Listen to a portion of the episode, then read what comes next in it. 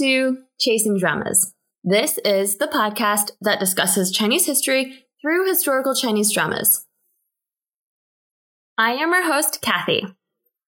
Today, we will discuss episode 41 of The Story of Ming Lan or Zhi Fou, Zhi Fou, Ying Shi Lü Fei Hong Shou. The podcast is in English with proper nouns and certain phrases spoken in Mandarin Chinese. If you have any questions, please reach out to us on Instagram or Twitter at Chasing Dramas or else email us. Also, please leave us a rating on whatever platform you listen to. We also have a new poll on our website. We're more than halfway through our current drama and are looking to you to vote for what drama we should discuss next please head over to chasingdramas.com to vote. Well, for today's episode, we will start off with the episode recap, then go on to historical analysis, and then finally close off with some book differences. This is the first episode with Ming Lan and Gu Tingye as a married couple. She has a new hairstyle, a new wardrobe, new living conditions, and of course, new challenges. As the bride in the family, there are a ton of rules she now must follow, and of course, with the Gu family, there's a lot of pitfalls she must avoid. There are new characters in her battlefield after she has, uh, let's say, significantly leveled up, and her adversaries are much more complicated than any she's encountered so far. So let's see how Minglan does on her first days as a newlywed. The morning after the wedding, the Gu Manor is still bedecked with red. Gu Tingye is already awake and practicing martial arts, while Minglan is lazing around in bed. She's now a married woman, but she still hasn't been able to shake off the fact that she's still a late sleeper. Well, because Minglan is now married into the Gu family, the morning after the wedding is dedicated to the Gu side of the family, specifically the woman. The yawning Minglan is helped by her new husband in putting on makeup as he lays out the family relations. Let's go through the list of Gu family women for now. First up is Qin Danyangzi. So she is Gu Tingye's stepmother. She prides herself in being outwardly kind hearted, poised, and serene, but in reality, she is as evil as uh, one gets. She's also like the evil stepmother, and we've seen her over uh, this the drama. Next up, we have the fourth aunt, she is the wife of Gu Tingye's fourth uncle. She's pretty short tempered. And finally, we have the fifth aunt. She is the wife of Gu Tingye's fifth uncle. She is definitely a bit more calculating. After Minglan fixes up her makeup that Gu Tingye confidently ruined, she heads over to greet the women. And so, the first battle begins. At first, initial greetings go well. But then, just as Gu Tingye predicts, the short-tempered fourth aunt starts with the offensive. She mentions that on this day, there is someone that should be brought to the forefront. After some back and forth between Qin Danyangzi and the fourth aunt in law, the fourth aunt, Ming Lan inquires as to who this is. Qin Danyangzi explains that this is a woman named Hong Xiao. She used to be a maid in Gu Tingye's residence. After a while, she decided to keep her in his rooms. Qin Danyangzi has given back Hong Xiao's Mai Shen or uh, servant or slave contract, and money in order to marry elsewhere, but she is adamant in waiting for Gu Tingye. This woman has gone and tried to commit suicide because she has nowhere else to go and wants to stay. I will dive in uh, later during the analysis on what it means to uh, keep her in his room for Gu Tingye. And this is where Qin Danyangzi starts exhibiting her prowess with words. She tactfully explains that Hong Xiao could be seen as a romantic. After all, she was waiting for Gu Tingye to return, and now he's married. He's probably forgot all about Hong Xiao. As a woman, how will she ever live in society moving forward? Minglan gets the gist of the conversation. She point blank asks whether the request is to bring Hong Xiao back to her quarters or back to the residence and put her up as a concubine. And this is exactly what the ladies of the Gu family want. The morning after a wedding, they're trying to give Minglan a slap in the face by adding another person into her marriage. Qin Danyangzi and the fourth aunt in particular have the gall to say that having a new concubine will help Gu Tingye improve his stature at court. They go so far as to say, what kind of woman doesn't have a couple of concubines? This is rather despicable. They're women themselves. Don't they know how hurtful this can be? Why are they using the binds put on them by men to other women instead of helping each other out? Minglan seemingly is backed into a corner, but she is not to be trifled with. She resolutely says with a dry smile to please forgive her for not being able to follow these orders. This greatly displeases the fourth aunt, who starts to admonish Minglan by saying things like, Is this how the Sheng family taught their daughter? Again, it's all about reputation.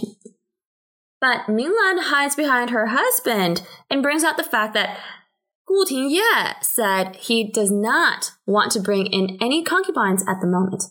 Therefore, if Minglan brings home a concubine, it would displease her husband, which she cannot do. As a wife, her husband's wants are the most important. The ladies in the hall don't fully accept this, and Qin Danyang even pushes Minglan even further. She asks, well, why doesn't Minglan just bring Hong Xiao back to their quarters? The type of position they give her can be discussed at a later time. Minglan, though, isn't fooled. She knows full well that if she brings Hong Xiao back to their residence, it's game over for them. If she tries to get rid of a concubine in her home, she'd garner a jealous and critical reputation.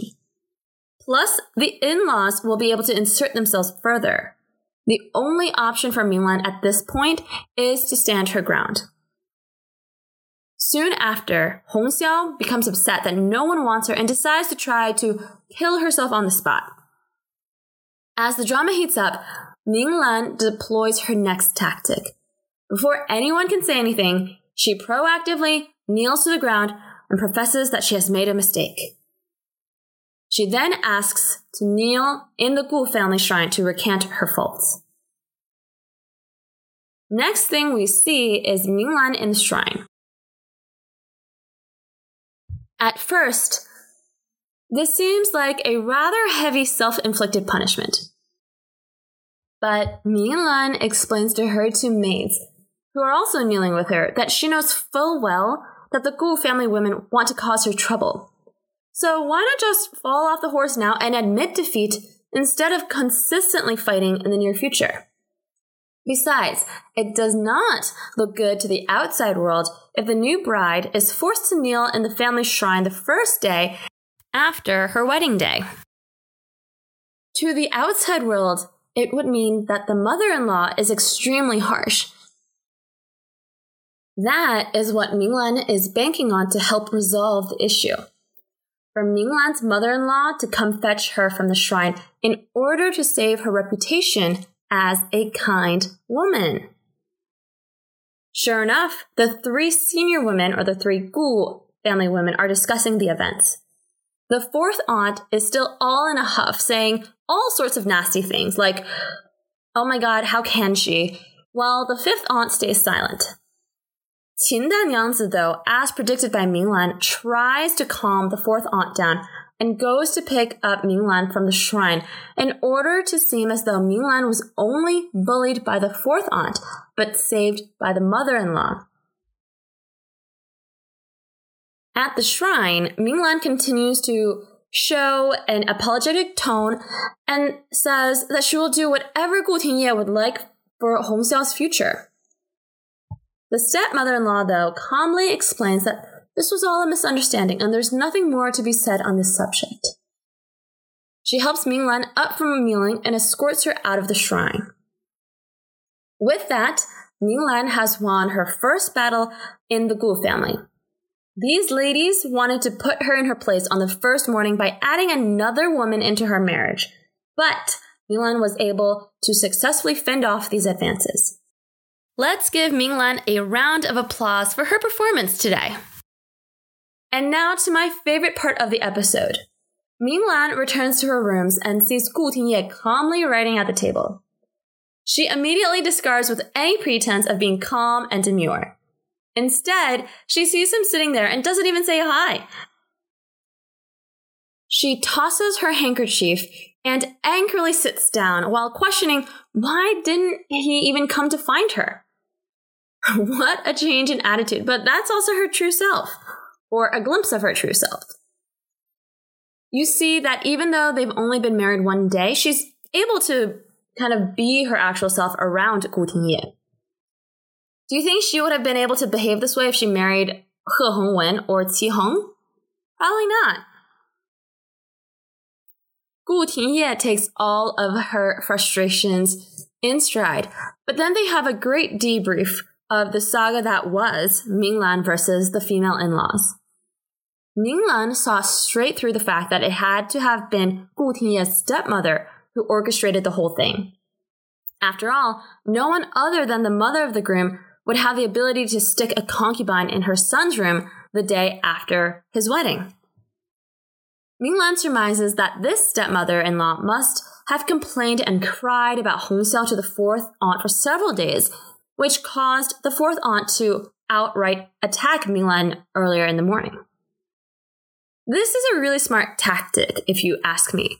Cause havoc, but don't let it seem like havoc was caused by said stepmother. Instead, have the animosity come from the fourth aunt. Fortunately, Minglan surmised all those years of fighting between women in her own home gave her a lot of experience, so she was able to easily unravel the plot. However, Minglan then asks whether or not Gu Tingye actually wants to bring Hong Xiao into the chambers or into their uh, residence. That's where Gu Tingye revealed the sad truth that it wasn't he who wanted Hong Xiao, but rather one of his cousins. Uh, the cousin became enamored and raped Hong Xiao. After the fact, he didn't want to own up to it, and they stuck Hong Xiao with Gu Tingye to avoid any responsibility. Gu Tingye didn't have much choice and had to accept the framing because Back then, his reputation was in the gutter and he didn't know how to fight back. Minglan accepts this explanation and, much to the chagrin of Gu Tingye, says that if he ultimately wants to get a concubine in the future, that's okay. As long as the woman has a good character and can live peacefully, then Minglan herself does not have an issue. This saddens Gu Tingye and will be a reoccurring theme in the second half of the drama. To distract them from this heavy topic, though, Gu Tingye drags Minglan off to eat at Fan Lo, the best restaurant in the city. And with that, the first day of being married in the Gu family comes to an end. While Minglan and Gu Tingye are happy with the results, the evil stepmother is not. Her kind demeanor immediately shifts from one of serene and calm to another of extreme anger after learning that her two sister in laws were chatting poorly about her behind her back on this whole debacle. This information, of course, was relayed to the stepmother by her trusty maid, Xiang Mama. Anyone realize who Xiang Mama is? She is none other than the nun Jing Bai from Empresses in the Palace. Surprised? In both dramas, she plays an unsavory character that is out to harm the main lead. In any case, we see the anger and wrath that comes from the evil stepmother for failing to cause drama. she recognizes immediately that Minglan is someone who will be difficult to trifle with. But this Qin Danyangzi is patient. There will be plenty of time to cause havoc and destroy Gu Tingye. Gu Tingye, though, in an effort to dote and protect his wife from the drama of the Gu family, calls for a meeting with his stepmother and his fourth and fifth uncle. He announces that he and his new wife are going to move out of the Gu manor into a nearby property called Chengyuan that the emperor gifted him. This greatly displeases his uncles, who think that this is very disrespectful. After recounting how their wives bullied his wife on the first day of marriage, Gu Tingye provides a rather veiled threat to force the family to accept this move. He says that as a new member of the emperor's inner circle and one who was awarded numerous gifts and wealth, if the stepmother does not agree to let them go, the stepmother will end up with a greedy reputation. It'll seem like the only reason she wants Gu Tingye and his wife to stay is to keep their wealth. As Qin Danyangzi says, where does this type of um, thought come from? To which Gu Tingye says, you never know how rumors start and it will be difficult to quell. My reading is that he's more than happy to start spreading these rumors. Qin Danyangzi, as we've seen uh, in this episode and previously, cares for her reputation beyond all else, and therefore has no other option than to back down. Even though Gu Tingye successfully secured this move, as his older brother surmises after learning of these developments, Gu Tingye will not be able to separate his relationship with the Gu family. There will be plenty of actions by their stepmother in the coming days. The episode ends with a tour of the new grounds that Minglan will now manage. Again, the property is called Chengyuan and will certainly be a test for Minglan as the new wife to Gu Tingye. And lastly, on the third day of the marriage, Minglan and her husband head back to the Sheng family. This is customary to return back to your mother's side of the family after the third day of marriage and to bring your husband. For this reunion, all three of the younger daughters return with their husbands, Minglan, Rulan, and Molan. And immediately, Molan starts complaining about the fact that their carriage is smaller than Minglan's and is upset. Pretty true to character. In the next episode, we will see what issues crop up now that Minglan has married into such a wealthy and powerful family and to a wealthy and powerful man. Alrighty, let's start with our historical analysis. First up, Bai Gaotang. Early in the episode, Gu Tingye is in the courtyard performing a workout with his spear. He tells Dan Ju, a maid, not to bother Minglan and to let her sleep a bit. They had already performed the Bai Gao Tang ceremony earlier that day. We discussed in the previous episode that this is to pay respects to the parents and also to the family shrine. This actually is in accordance to uh, Bei Song or Northern Song dynasty tradition in which the Bai Tang or going to the family shrine occurs in the next day. As the wife of a son of a main wife, Minglan is also added to the family genealogy. This step isn't shown in the drama. So that's why Minglan is all tired, said, I want to sleep again, because she had already woken up to perform certain rituals, and then now she's just taking a nap. Let's now talk about Minglan's appearance now that she is married. On the first day of marriage, she is wearing red. Fine.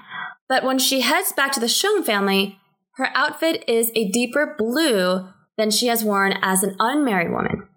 Her hairstyle has also undergone the biggest change. She previously had bangs and a softer look. After marrying, you'll see that all women in the drama have their hair fully pulled back into elegant knots and buns at the top of their head. This specific type of hairstyle, from what I read, is called Chao Tianbin and is favored by Song Dynasty married women. there is a clear delineation between the married and unmarried women, and a key differentiator is hairstyle. For married women, all the hair has to be pulled up. So as you'll see in proper dramas, there are no bangs for married women. You're supposed to seem more poised, collected, and reserved with this hairstyle and with uh, clothing color choice. Mulan is sometimes seen to have uh, bangs, but is like pretty rare. But usually for this drama, most everyone has adhered to um, if you're married, no bangs. Small call out for the drama. Hierarchy was very important in Chinese society. And that could be seen in how, in this drama at least, the fourth and fifth families sat in the hall. For the ladies, the fourth aunt always sat closer to the stepmother. And the stepmother's always seated at the head of, I, I would say, the table or the head of the household. For the gentlemen, it was the same. It's subtle, but I appreciated the fact that the drama also took note of this. And um, you'll see in the drama, or we've also discussed this in previous episodes, but whoever's at the head of the table, there's a lot of strict social structures on how everything is set. So I'm glad that even in the Gu family, they follow that pretty closely. Okay, next up, I want to discuss Tongfang. And this has to do with the drama that is surrounding this Hong Xiao, whom the stepmother wanted Minglan to take back as a concubine. It's probably some of the more unsavory portions of Chinese culture that I am extremely glad does not exist anymore. When watching empresses in the palace, every woman that the emperor enjoys is given at least some type of title, no matter how big or small, because at the end of the day, she is a woman of the emperor. That is not necessarily the case outside of the palace walls. The literal translation of Tongfang means to enter rooms. This stands for maids who are able to freely spend the night with the man they are serving. It could be a man who has not married yet, as with the case with Changfeng, Minglan's third brother, or with men who are married, as with the case with Hong Xiao. Oftentimes, Tongfang are there um, to help young men get some experience before marrying, and that is uh, sexual experience. The status of these women was extremely low, beneath that of even a concubine. These women acted as maids, but were also able to spend the night with their male master. There was literally no way a Tongfang could become a wife of a prestigious household. The best she could do is probably become a concubine. Usually, Tongfang either just keep their status as a maid, were gifted to others as a concubine, or married a man of rather low status. So, again, it's not like they had many um, options for them, especially for a society that prized uh, virginity for for wives. For me, the existence of this type of title or role speaks to the patriarchal society that Imperial China developed, which debased women as thoroughly as possible. Even the discussion on uh, Hong Xiao's rape was kind of just brushed off by Gu Tingye, which I felt pretty icky about. Um, but unfortunately for women of that time, there wasn't much they could do. Women were expected to follow strict rules, but men had a lot more leeway and could go off and have fun as they pleased. Well, now you know what Tongfang Yato means, uh, which is what Hong Xiao was. Um, and we won't see too many of them in the drama, but um, wanted to clarify for listeners here. All right, and finally, let's talk about Sanzhi Huimen. This is a traditional custom in which the newlywed couple returns back to the bride's family, usually three days after the wedding. The meaning is to thank the bride's family for raising the daughter, and of course, to show family and friends that the couple is happy and content. Typically, all family members from the bride's family, including all of the husbands, arrive to celebrate, which is why we see Rulan and Molan's husbands in attendance. Hualan, who is the eldest daughter of the Sheng family, should also be there, uh, but it's not really explained why she isn't in the drama. Alrighty. So that was the historical analysis. I do want to talk a little bit about the hierarchy of the Gu family. Um, because it is a little bit confusing on who's who. So I'll uh, discuss here. So there is the oldest house, or Dafang, which included Gu Tingye's father. This line inherits the marquis's title. Then there's the fourth house and the fifth house. The current masters are blood brothers of Gu Tingye's father. So they are both Or born from the main wife from Gu Tingye's grandparents. The book doesn't go into a lot of detail on the other houses, but it can be assumed that they were most likely from either Shu Chu families or they decided um, to leave the family years back. The fourth and fifth houses are basically leeches on the Marquis family. No one from those lines really make a name for themselves, and as it's somewhat alluded to in the book, some of these family members are absolute dogs. The drama also uh, does not go into many details about um, other characters from the fourth and fifth houses. Um, when I was reading the book, there was so many characters I had to keep constantly reminding myself, like who's who, who's who. But thankfully, the drama does cut away uh, from other miscellaneous characters. Now let's talk about um, differences in the book.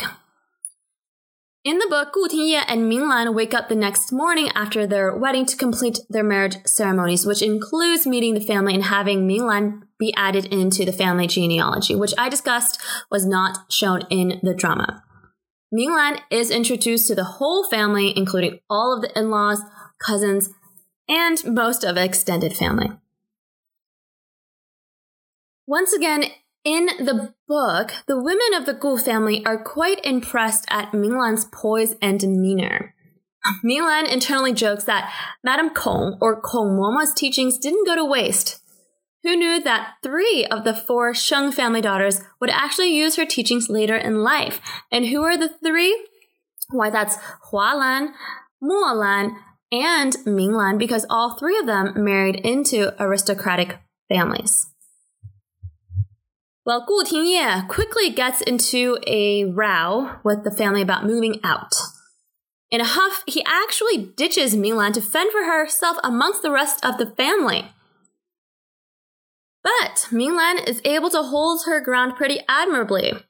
Everyone is actually secretly impressed at uh, what she's able to accomplish it's hilarious because like 20 minutes later, Gu Tingye sends a maid and profusely apologized to her that she forgot about her and like left her amongst the wolves. In the book, Gu Tingye's daughter Rongjie has never met Minglan before, so they don't have a relationship. She meets Minglan for the first time after the wedding. The others that are introduced include a few other concubines. In the drama, we only meet Hong Xiao, which is just one concubine. Um, two women actually are introduced as um, Hong Fang or a concubine. The Gu family doesn't outright put Minglan in the awkward position to accept the concubines without Gu Tingye. They introduce them in Gu Tingye's presence. Minglan, unlike in the drama doesn't say much and accepts them. Gu Tingye actually gets quite pouty later on of the fact that Minglan seemingly doesn't care about his past experiences and concubines. This part is similar to the book, but um, if we kind of remember all of my discussions about the book before, Minglan doesn't really know Gu Tingye.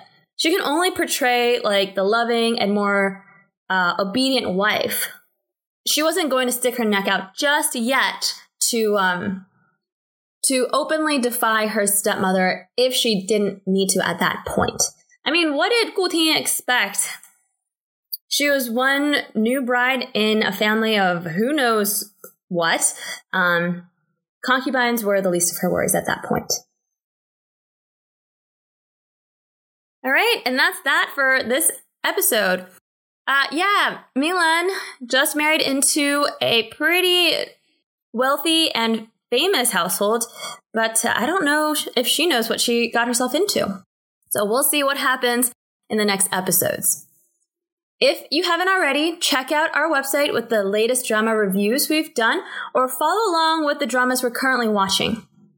If you're looking for sites to watch dramas and you're in the US, head on over to Jubao TV. That's J U B A O TV. It's a free service that has a selection of Chinese dramas and movies to watch. You can stream it through the website Xumo, X-U-M-O, or else access it on TV if you have Xfinity or Cox Contour. Again, all of this is free. The music you heard is a zither piece called Lan, with sheet music by Bingjiu Wo Niu Jun and played by Karen. We'll catch you all next time.